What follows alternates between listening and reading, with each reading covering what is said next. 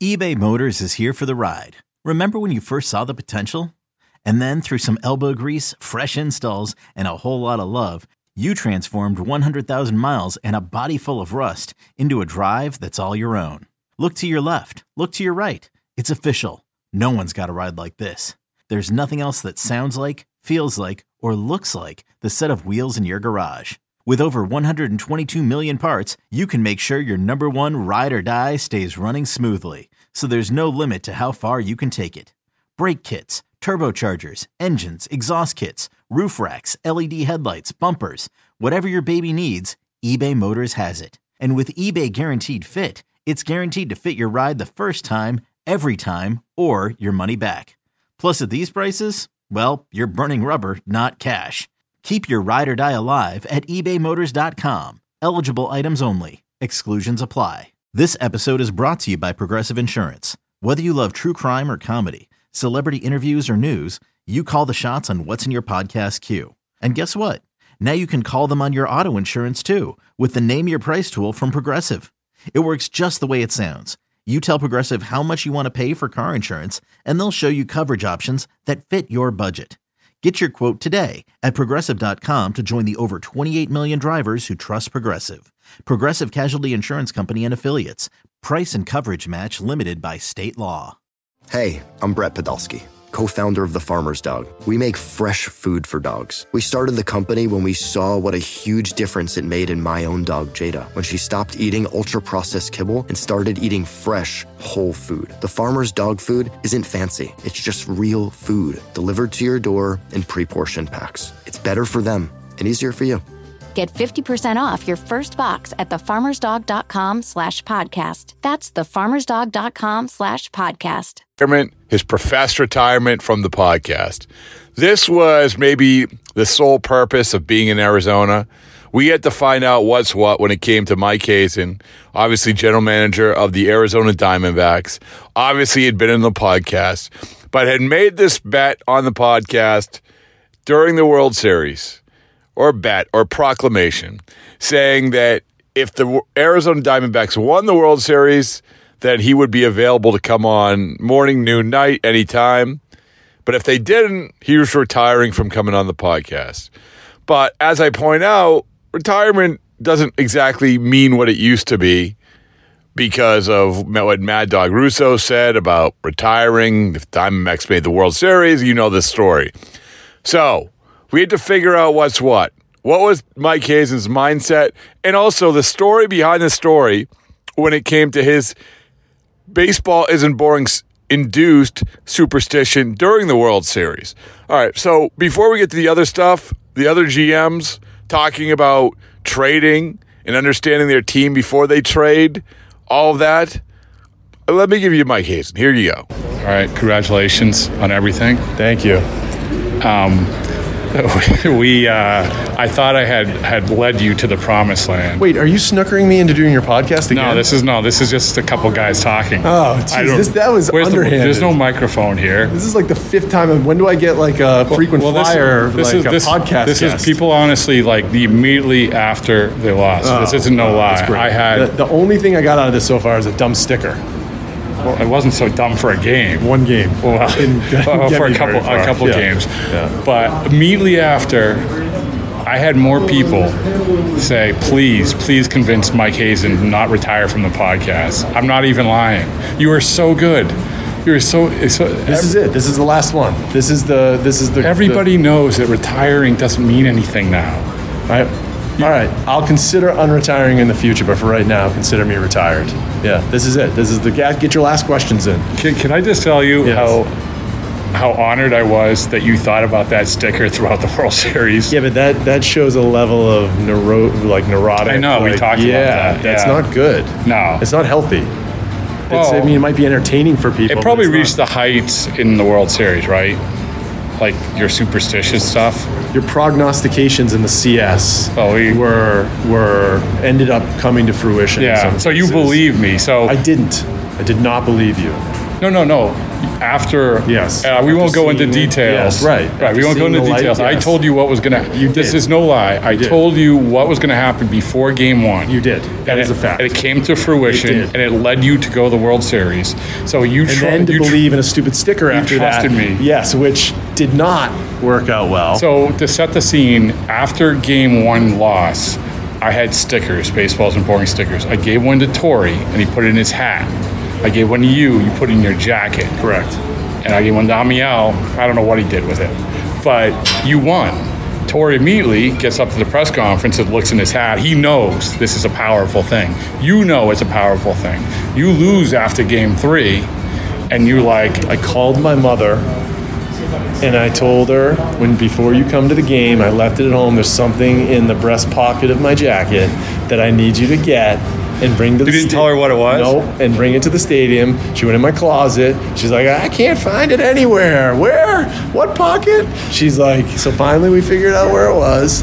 She got it. She brought it in. My son brought it down to me in my office before the game. and you felt better about yourself. I did until we got pasted in that game. That was game four. Yeah, we lost 11 to 7. We were down 11 to nothing. But I said, I think I told you stick with it. I did not. Uh, you, you didn't? That was it? Completely. Well, I mean, I, That's how it works. my, my responsibility is Just like I'm going to abandon this podcast. Again, that is not factual. Uh, as we know, all retirements don't mean anything Okay, now. yeah. Um, but sincerely, congratulations with everything. Thank you. Have you, uh, you feel good? Feel good about everything? No, now? now I feel behind. Oh, do you really? Yes, for 2024. Yes. Okay. Yeah, well, I didn't do anything for 30 days other than look at our roster and make sure nobody was injured and, and Nothing. And fly cross country. You don't want the and not sleep. distraction of. I can't focus. It's it's a it's a it's an attention thing. I don't have it for very long. Okay. So that's, yeah. So like hyper focused. so do you feel overwhelmed now? not overwhelmed? Just Yeah. normally anxious about getting started on the off season. Okay. The last thing I'm going to ask is something I asked a couple guys, and it has to do with when you take over an organization. And I think I talked to you a little about this. When you take over an organization, the first few days, you said, um, I think you made you made a trade early on, right? Yeah, within three weeks. Yes. So you probably how much what percentage of the organization I'm not talking about people in the cubicles like but I'm talking about like the players how much percentage did you know like did, did you feel you had a good handle of that Of, of the of the people in the office. no no no no the players like Oh, very little. right so, Yes, that's- very so when you're making you have to make trades it's Yes. an uneasy feeling It is an uneasy feeling. but you made trades We did. you have to rely on other people You have to rely on the scouting reports that they have, and your process definitely changes over the course of time, probably within a year. Hmm. But yes, you, it was it was uneasy, but it, I mean, It is what it this is. entire job could be uneasy. how if you long to how be. long did it take you to feel where you sort of had a handle on your organization Probably about a year. Okay Probably about a year. Probably the cycle through watching your minor league teams play, your major league team play, getting understanding who your coaches and scouts were. Probably the end of that next season. okay all right we'll see you in a week All right. All right, Mike Hazen. There you go. We'll see him back in a couple days, probably. Always good to hear from Mike. So there's a lot of new GMs. There's a lot of people trying to figure out what's what. There's a lot of people in different positions in front offices, but that doesn't mean that there aren't going to be trades. There are going to be trades, and things are just percolating when it comes to the trade talk the back and forth banter. That's what the GM meetings usually represent as everyone mills around the Omni Scottsdale. So, what I wanted to know, and we touched on this a little bit with Derek Falvey of the Twins, is how do you feel confident in the trades? Well, here's what Craig Breslow said. Craig Breslow, obviously one of these new guys who's in a position in the front office. Do you feel comfortable in making a trade in your limited time with the organization and knowing just knowing maybe not knowing exactly what you have in that organization when making the trade. So here's what he said. Given that you're still familiarizing yourself with the organization, trade opportunity becomes available now. Would you feel comfortable? Like, do you feel like you would feel you like you are in a position to be able to, you know, pull the to be able to make decisions of yes or no? I do. Um, you know, the reality is trades are made with imperfect and incomplete information. Even if I had been here for 10 years, there's projection and for- forecasting involved, and there's collaboration across multiple people in multiple, multiple departments. But uh, I've done everything that I can to get up to speed as quickly as possible. Recognize that there are others in the organization who are familiar with our internal players. Um, but I, I, do feel comfortable executing if we have the right uh, the right opportunity in mind. Derek Falvey said yesterday, so it took him a couple years to get past like I have to like the paranoia of losing a trade of, and um, for you, what did you learn going watching Chicago and about trades, about how they're done, and and sort of maybe getting past that that you you know that it is a risk. It, it is a risk. I think that's exactly. I think that's exactly what I learned. Um, you know, they don't all work out. If you wait for the perfect trade, you will likely never transact. Um, you know, so I think these jobs require uh, kind of decisiveness and boldness and conviction, um, and also the humility to recognize you're not going to win everyone. So this is a con, con common theme. This is a common theme among the GMs who have gone through this. So we wanted to talk to a few different GMs about this sort of topic. So talk to Ben Cherington, the Pittsburgh Pirates, which always a good time when he comes on. New Marlins head man Peter Bendix, he talks about it. I mean, he's been on, he was on the job three days when we talked to him. And then I'm going to finish it off with the Dave Dombrowski conversation, which includes which includes that covers that part of what we're talking about trades and when he knew you know he felt comfortable as he, he's going to point out. It took him a little bit. He made he did the proclamation which is we in 2015 after taking over the red sox going to the gm meetings we are going to trade for a closer and we are going to sign an ace. Well it's not that simple now but you know you get the idea. He also had some news along the way. So I'm going to give you these three three chief decision makers in a row: Ben Cherington Peter Bendix, and then Dave Dombrowski. All good stuff. I want everybody to subscribe, rate, review, please. subscribe, rate, review. At BB isn't boring. Twitter, Instagram account. What a day we had yesterday. Holy mackerel. What a day. Scott Boras and Christopher Troy, C- CT, Troy Story.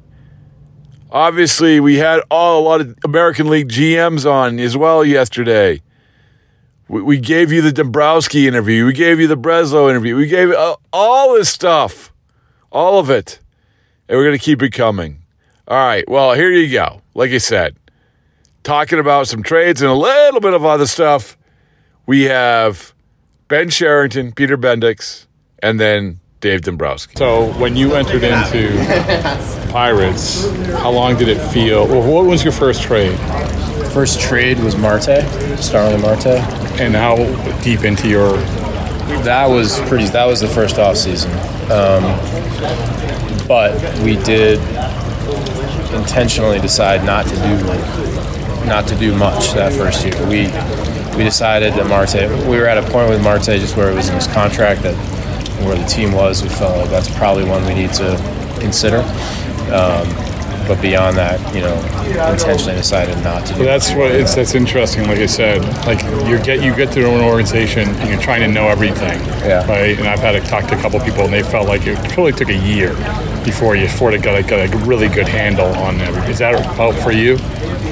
I think a year is as good as answer as you can get. Um, the first year for me it was a pandemic, so it made it a little bit more challenging. Oh yeah. We just had so much less information coming in. Yeah. And we could, it was just it was so much so hard to like observe people's work too.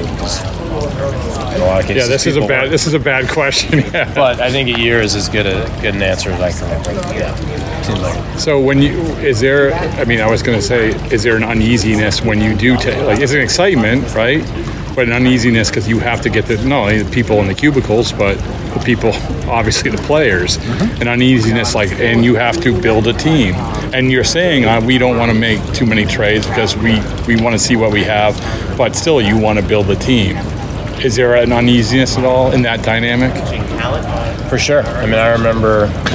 Um, I think Pittsburgh was my experience with Pittsburgh was quite different than my experience in Boston, or probably anyone's experience in Boston would be. And um, you know, because the, the sort of dynamic around the team is going to be different. I remember my first off season, um, definitely fighting that, you know, the feeling the tension between. And now I had been there, I'd worked there, so I did know people pretty well. But feeling that tension between, okay, Thank you know, needing to act and do something versus okay like what do we want our process to be how do i learn how to do this job be patient definitely felt that tension um, i think by the time i got to pittsburgh i was both hopefully more mature in handling that and also just different circumstances so You had those some tough, like, thinking back, man. You had some tough decisions. Yeah, exactly. Yeah we had the um,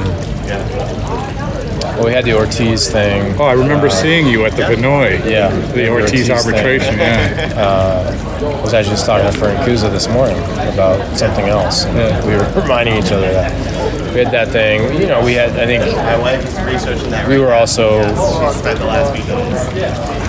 at that time.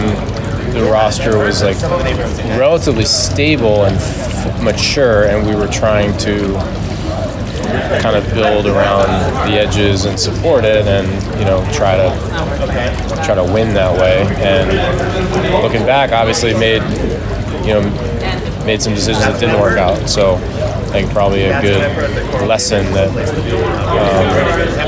that first off season it's, it's hard. You know, you're just you're dealing with a lot. Even even if you've been in a place, you're dealing with things different. You know, new things for the first time and. Um, it's it's it's not always the best time to make major decisions. Uh, probably more clear on that now than I was 12 years ago.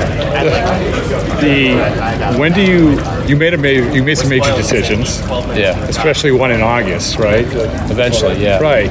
So by then, and we're talking about the in Martinez, and whatever. No, not Martinez. Gonzalez, um, Carl Crawford, Nick Punto. We don't want to leave him out. Um, but that trade. By the time you get to that point, do you feel that's a tough trade? But do you feel more confident in your trade making ability?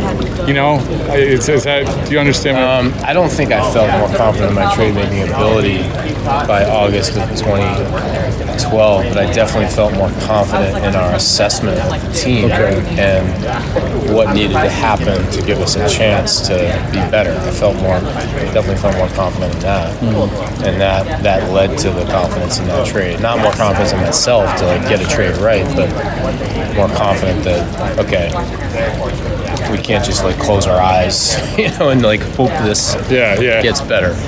So and and then we reference what you did in 2013, not only because it won the World Series, but the dynamic of the clubhouse, the dynamic of p- getting the right pieces together, and and I don't know if if you knew that because you did it, but since then it's a conversation we continue to have. I referenced it, you know, with the Phillies this year. I walked into that clubhouse and I was like, this reminded me of that. Yeah. And so as a team builder, I would imagine you probably look back at the clubhouse dynamic of having the right pieces. And you did it again this year. I mean, I remember talking to our friend Rich Hill. It's like, you know, Santana and McCutchen and, and you know, Hedges and, you know, so that's probably stuck with you a little bit, right? I would imagine? Or, or It, you knew. it has, but it still goes back to, and I think you and I have talked about this before, that when you're in that clubhouse and you see it and you feel it, it's real. And, you know, I, I heard the same thing about the Phillies clubhouse this year. It's real. Um, the harder thing is predicting like, how to build that. You know, who, who are the individual people and players that are going to create that? Um, it's a harder thing to predict than it is to kind of see when it's actually happening. So it's a real thing, but harder to actually predict. Did you, when you, I just mentioned the guys, right? And it was what's unique, and I don't know if you tried, but you had different positions, guy at almost every sort of slot, right? Was that a conscious thing? Like where you say, you know, okay, you know, we have, you know, the veteran pitcher, we have the catcher, the, the first baseman, the, the outfielder, it, or did it just sort of that Back felt in that way? 2013 or No, no, this year, this past- this past No, year. I think it was just uh, that's a total function of where the roster is and where the opportunities are. Okay, you know, this all is we need a catcher, you know, we need this, we need that, and I was giving you way too much credit. yeah, don't give me any credit. Rob. uh, No, I think it. I think. I think. I, but I think you know, in some ways, that happened in Boston in 2013 too. It, is it, you know, wasn't intentional that it was like a reliever and a starter and a you know this and that, but that those were the needs of the team, so it ended up adding to all those spots. All right, I just keep giving you credit. I, I'm gonna. I'm gonna keep pushing back, and I'm gonna keep saying no. Don't give me credit. well, as Theo used to say, Uh, we don't know shit. Uh, well, I'll give you t-shirts instead. Well, I need to learn how the department is run before I decide whether I want to change it. But it's a really important part of any team's success at this point, just like scouting is, just like player development is. We have to make all of those things as strong as possible. Hey, Rob Bradford. How are you, too? Congratulations. Thank you. Um, so we've been talking to Craig Breslow from the guy, new guy perspective. We talked to David Dombrowski from remember when you've had to do this all over again. Yeah. Does it feel like you're drinking from a fire hose a little That's bit? the exact phrase that I've used multiple times. all right, Yes. all right. Well, I don't, I don't want to, I don't want to do, I want to be original. Yeah. but, you know. It's an accurate Yeah, description. Yeah. Mhm. So Is it what you thought it would be? Because you know, like Dave said, like he made trades right away. Yeah. But he said he had to lean on a lot of people. I'm right? very much leaning on people for everything. Yeah. I will uh, continue to do so. That's that's how I would like to run the organization. But especially at this point, there's really good people who are here with the Marlins right now, and they have institutional knowledge, they have recent knowledge, all of these things that I have to lean on that a lot. How much? So we asked Craig Breslow this question: How confident, if you had to make a trade, how would it be? And he's like, you know, I'm pretty confident. Yeah. How, how confident are you? I mean, because this is a time where you make trades. Yeah, I you're always dealing with incomplete information Yeah, uh, when you're said, making yeah, trades, yeah. right? And the information I have now is probably a little more incomplete than I'm used to, just by virtue of this being day three on the job.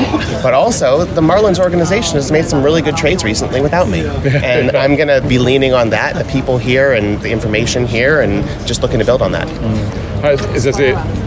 I don't know if it's uneasy feeling. It's, in this human nature, right? Yeah. Is it an uneasy feeling? I mean, it's an Yeah. exciting feeling Yeah. because like it's a new job and Yeah. exciting, but is it uneasy too? I wouldn't call it uneasy. It's very different. Yeah. Right? It's very different to be here with so many people I know and love with the Rays, but to not be a Ray.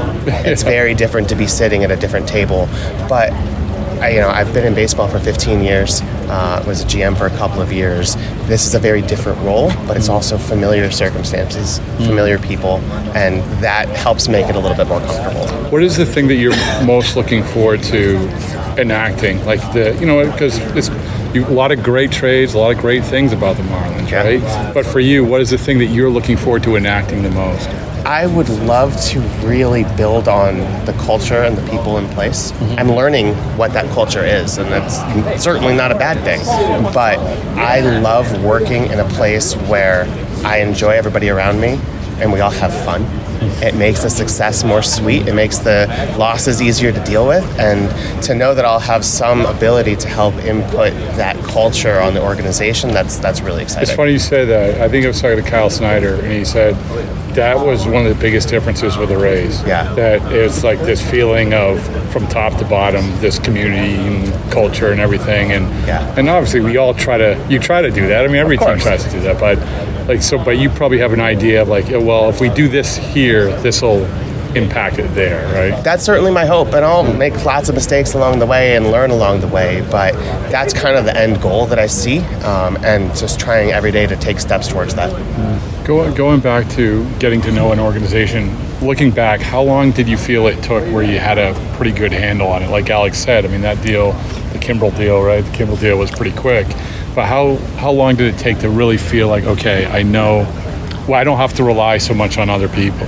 Well, I think it takes about a year because when you know when you join an organization like when I joined the Red Sox or I joined the Tigers before that or now here, um, I had a little bit more of an advantage with the Red Sox because I came in a couple months, you know, in the middle of August, so I had a little bit of a pulse of.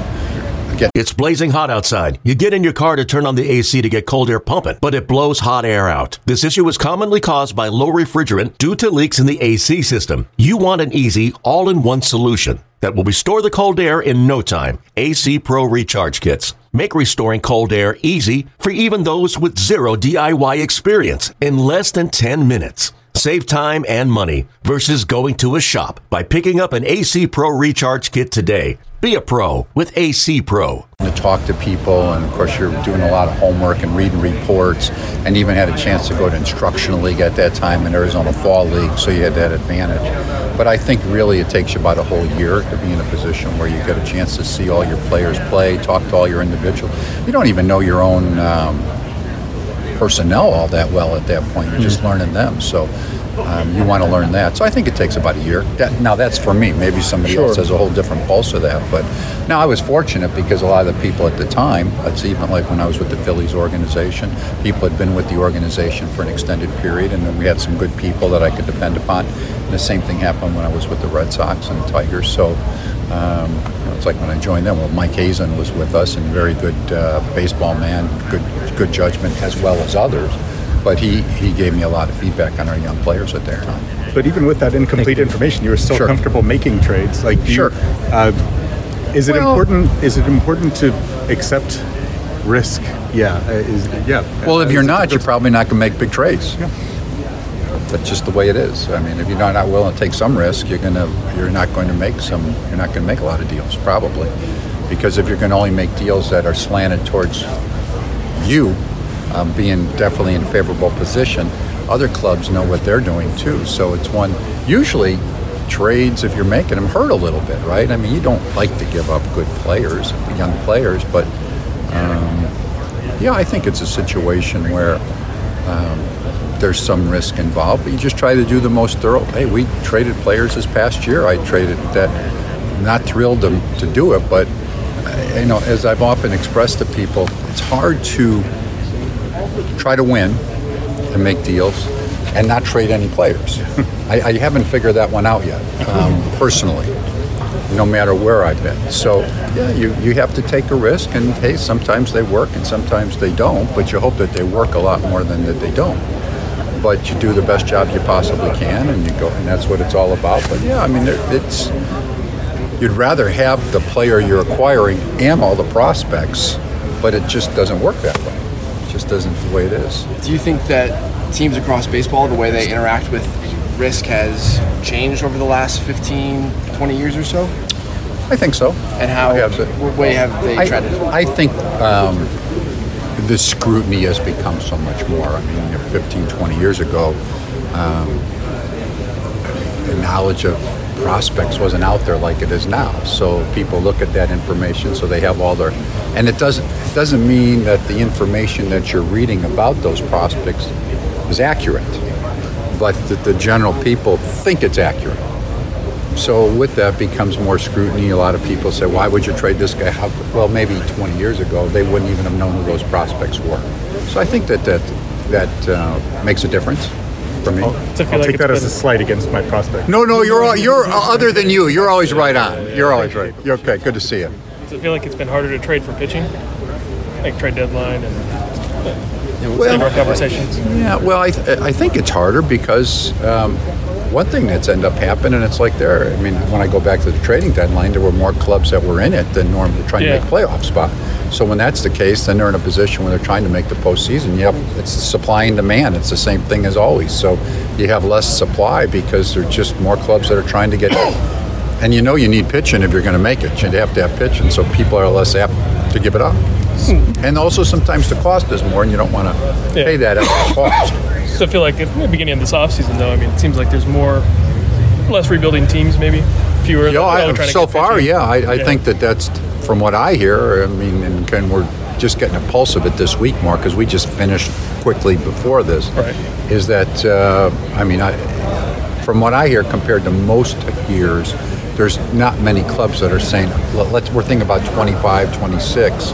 Uh, there's very few clubs that really are making those type of statements. Most of them have some pulse that they want to try to get in. And I think also what probably shows is that okay, over the last couple of years, if you get in, anything can happen. Mhm. So we were the sixth seed in the National League two years ago, and we were in the World Series. Arizona was the sixth seed this past year. They got in. They went to the World Series.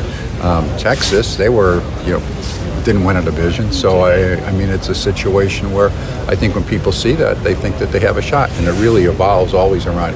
You need to have pitching if you're going to be there. Speaking of that, does Scott mention this, Boras, other people that teams are looking not just for two or one, but for two. Like usually it's uh, we need a pitcher. No, we need two. You guys used three basically. Arizona used three. It was hard to find a team in the playoffs that used four. Does that coincide with your, what you're talking about here? Teams aren't. They're Well- looking for several. Well, I can't speak for that. I, I can only speak for what we're looking for, which is we're looking for one. But I, I think it becomes a little misleading because the way the postseason is now is different than the way it used to be. And so when you have the first round of being the wild card round, and then you go into the divisional round, which is three out of five, well, you're always going to use your better guys. And then unfortunately, by the time you get to where you need a fourth, it's been so long since they pitched it becomes a tricky conversation for you because it's hard to start somebody. I mean, when we got to the fourth starter spot, it was 24 days, I think it wasn't since we used one. Lorenzen, yeah, yeah. So that's it becomes a little trickier than it used to. So before you used to just boom, you, you'd play best of five, and then you'd go right into it. Well, now we are fortunate that we won our first two games. So now we can use the same pitchers once again. right. right. Then you win. You don't have to even go to game five, which we still, with the off days mixed in there. And this year in the National League in particular, we had so many off days. Right, right. So all of a sudden, by the time you need that guy, and then you know, some guys, I mean, Walker would have been the natural guy for us. We liked Walker. He had a good year, but he hadn't pitched in such a long time. And he isn't the type of guy that you could, um, in one of the early earlier rounds, just say, okay, we're going to give him an Yeah, inning yeah, because yeah, he takes a long. He's a starter, so it takes a long time to. So it's a little bit trickier in that regard. We like, we feel comfortable with four of our guys. Okay. Go, going back to your directness, you said you want to get a starter. What else would you like to get? And a year ago, and you you did a great job of putting together the pieces. You know, like a guy like Matt Strahm fit, fit really well. So, what as we sit here right now, what would you like to get? Well, really, our starting pitching's our main. Um, I mean, we don't lose many guys. We lost Lorenzen, who was our sixth starter at that time. Um, you know, Hoskins, which we talked about with moving Harper over to first base, and then Kimbrel in the bullpen. But we have some young, you know, we have quite a few bullpen guys even at this time. We brought a young kid up, Kerkering, that we really like, and we think he's ready to pitch. So I think the way I would look at it is that we're more in a position where we're talking about trying to help our starting pitching, that, and then we'll kind of go from there. But I don't really, we, fortunately, and haven't always been in this, we don't have a lot of other holes. Hmm. You can always get better, but I think those are things that we'll address as the time goes on and see who's available and who's not as, as the winter progresses. Thank you, Dave. Sure. Good to see you. Good to see you, Rob. Okay, picture this. It's Friday afternoon when a thought hits you. I can waste another weekend doing the same old whatever, or I can conquer it. I can hop into my all new Hyundai Santa Fe and hit the road. Any road. The steeper, the better. Because my all new Santa Fe is available with H track, all wheel drive, so I can hit the trail without a worry in the world. Heck, with three rows and best in class rear cargo space, I can pack the whole family in with all our gear. We've got available dual wireless charging for our phones, so we'll never lose touch with civilization, and we won't lose touch with the primordial power of Mother Earth. So, which is it? Waste the weekend or do something a little more epic? And conquer it in the all new Hyundai Santa Fe. Visit HyundaiUSA.com or call 562-314-4603 for more details. Hyundai, there's joy in every journey.